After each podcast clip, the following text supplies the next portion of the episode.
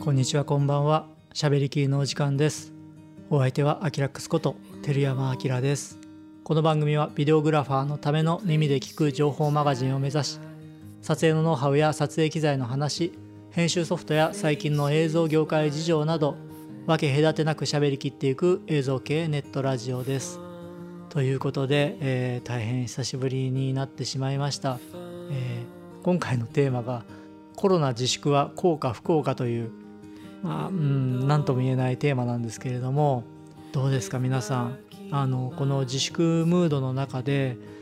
一番打撃受けてるのは飲食の業界とかそういうところかもしれないんですけれども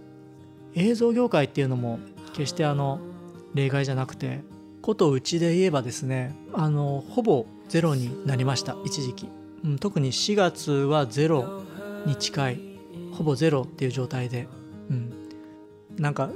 悲しいんですけど4月の請求書はとあるスタジオのキャンセルフィーの建て替え分みたいな そういう1枚でした。でまあ理由はですねやっぱり撮影が密になってしまうっていうことでまず撮影っていうのは一切飛びましたね全部。で自分の場合はあの企業の撮影が多くて今まではあのまあ都内だったり他に地方もよく行ってたりとかであんまり稀ですけどね海外に行くことも取材であったりしたんですけれどもそういったものが一切4月は一切なくなってこれ以上感染者数をま増やしてはいけない。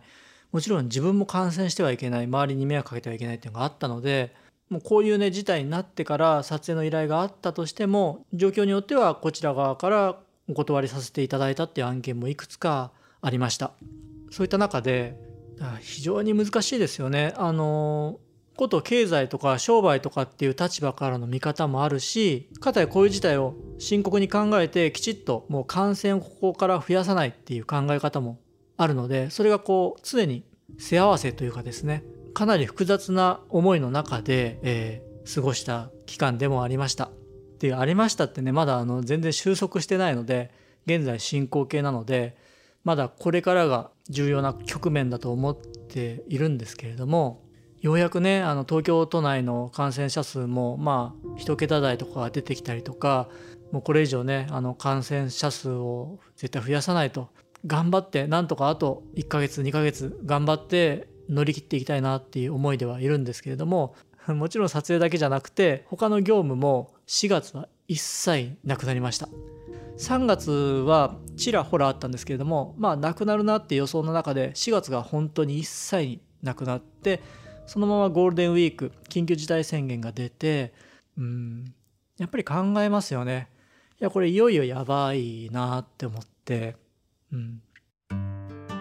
で曲がりなりにも僕はあの経営者ではあるんですけれども自分が経営者って思ったことがほぼなくてですね。でもまあ小さい会社ながら初めてですね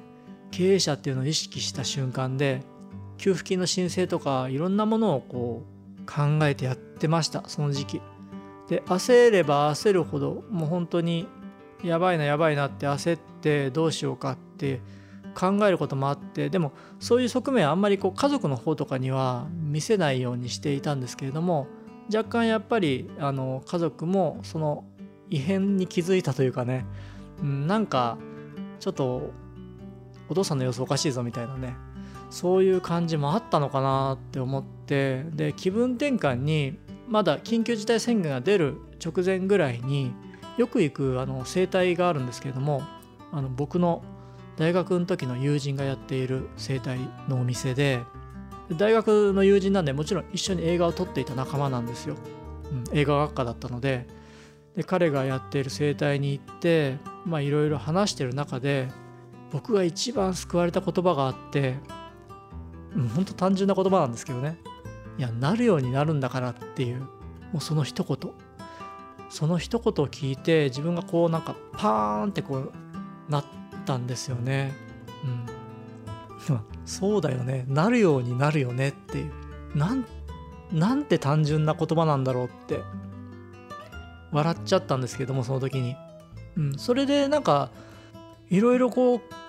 そうだよねって思った時にまあ時間ができるわけじゃないですか。で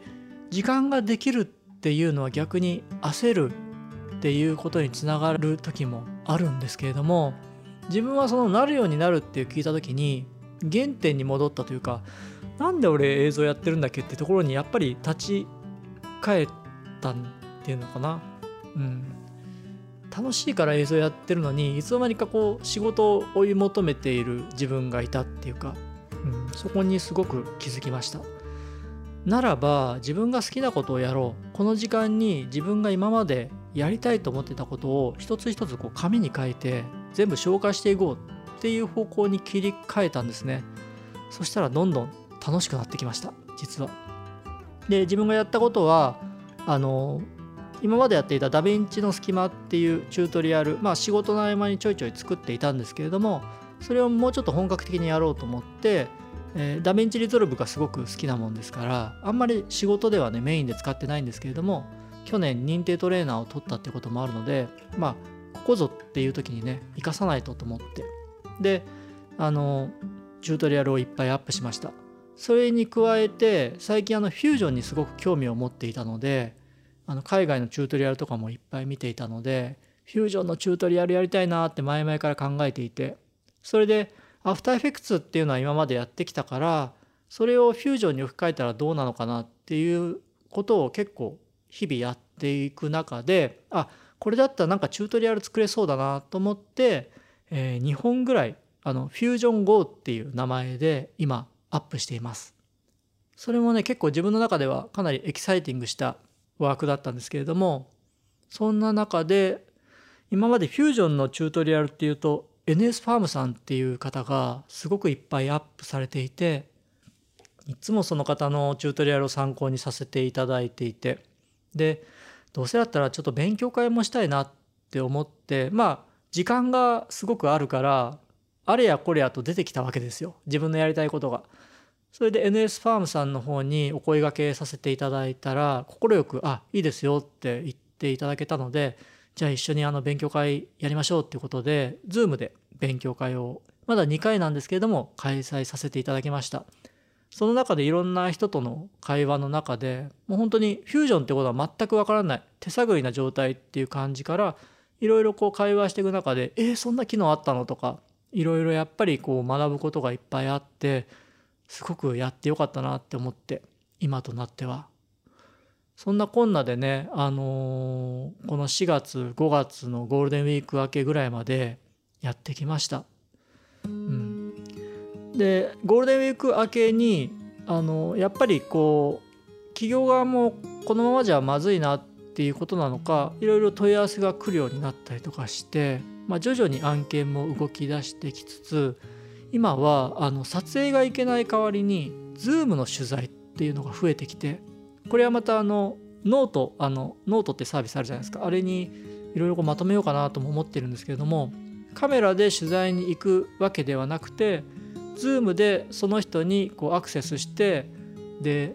スピーカービューっていうのかな？その人だけの画面になるその顔だけの画面になるモードがあって全画面にしてスピーカービューってやつにしてさらにその方をスポットライトっていうのに指定すると本当にもうその人の顔だけの画面に固定されるんですね。あとはチャットウィンドウとか3箇所とかのウィンドウは横にはけておいてちっちゃくして下にはけておくとほぼ何ていうんですかね取り切りみたいになってでその状態を HDMI のアウトからアトムス将軍につなげて収録しています。で将軍のアウトからさらに MP4 レコーダーみたいなちっちゃいやつでまたバックアップしつつ一応有料版の Zoom 使っててクラウドでレコーディングもできるんですけどもそれやっちゃうとねなんかあのレコーディング中みたいのが出ちゃうんでそれはやってないです。なので基本的に外部レコーダーでバックアップ2台回してやっているんですけれどもこれもいろいろ実はノウハウがあって最初の頃いっぱいあの事故って撮影が途中で止まったりとかそういうトライアンドエラーを重ねていく中で HDMI の相性だったりとかあと USB-C と HDMI に変換するその相性とかね。あと一番厄介だったのは静電気。静電気がピチって走るとブラックアウトを一瞬しちゃったりとかそこであの取材が中断したりとかそういうこともあったんですよね。自分あの静電気魔なんで割とあの触る機械パチンってなったりあと Mac って静電気起きやすいですよね。アルミのフルボディなんで。そういうのもあって静電気対策とかそういう微妙なねノウハウがまあ単純に話だけ聞くと簡単にできそうなんですけども実は結構難しかったりする場面があってまあそういうノウハウも割と蓄積できたのでそれは一旦ノートとかにまとめようかなとも思っています。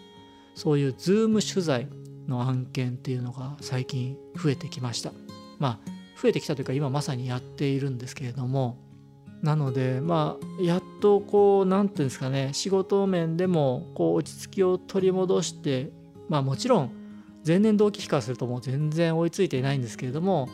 でもなんかこのすごく時間を持て余した時間って、えー、焦りもあったけれども逆にその友達のね整体のお店に行った時になるようになるっていうこの一言を聞いた時に自分の頭の中でガチャンってスイッチして好きなことができる時間がいっぱい増えたというかまあ本当にもう改めて映像をやる楽しさっていうかそういったものに気づかされる時間だったなってそういう意味で言うと幸幸せの時間でした。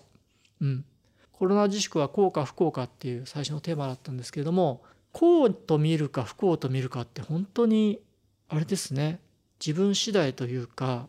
当たり前なんですけれども借金抱えてるから不幸かっていうとそうでもなかったりとかじゃあいっぱい儲かってるから幸か幸せかっていうとそうじゃなかったりとか本当その人の考え方一つですよね。そういうのをまあ本当にその整体師の彼から本当にいい一言をもらいました。もうねあの彼は絶対このラジオ聞いてないのであの言いますけれども本当に感謝してます彼には。なので彼も今は困ってると思うんですよね。客あっての商売なんでましてやね整体のお店なんてね結構あのやっぱり緊急事態宣言が出た以上は大変だと思います商売としては。なのでまああのもう少し収束は待たなきゃならないですけれども完全に大丈夫だってなった時にはまたあのその整体のねお店に通い始めようかなって思っています。ということであの今回は何だろうなあのちょっとヘビーな話になってまあ決してヘビーな話をしようと思ったつもりはなくて自分が言いたかったことはあの考え方一つだよねっていう。でそもそも映像やり始めたのっていうのは別に儲け道具としての映像をやってるわけではなくて好きで始めた映像なのでそこが原点だよねっていうところをちょっとあの喋りたかったっていう。すいません。それだけです。なのでこの番組あの毎回聞いていただいてる方は分かってると思うんですけども本当に撮影機材の話とかそういったものを毎回やっておりますので。そうだ。前回はあれですね XT4 の PRONEWS の記事のメイキングを話して終わってましたね。あれがあのロケに行ったのが緊急事態宣言出る自粛前の僕の中での一番最後の撮影になってました。あの時もねかなりマスクして keep distance でアルコールティッシュ持ってねかなり厳重に撮影してたのを思い出しますけれどもそういうね XT4 の話題とか、まあ、旬な話題とかあと自分が普段使っている撮影機材そういった話題をやっていきますのでもしあのこの番組気に入っていただけた方がいらっしゃいましたらチャンネル登録の方もよろしくお願いします。またあのコメントあんまりつくことないんですけれどももしあのコメントいただけたらば嬉しいです。ということで今回はこの辺りにしておきたいと思います。それではまた次回お会いいたしましょう。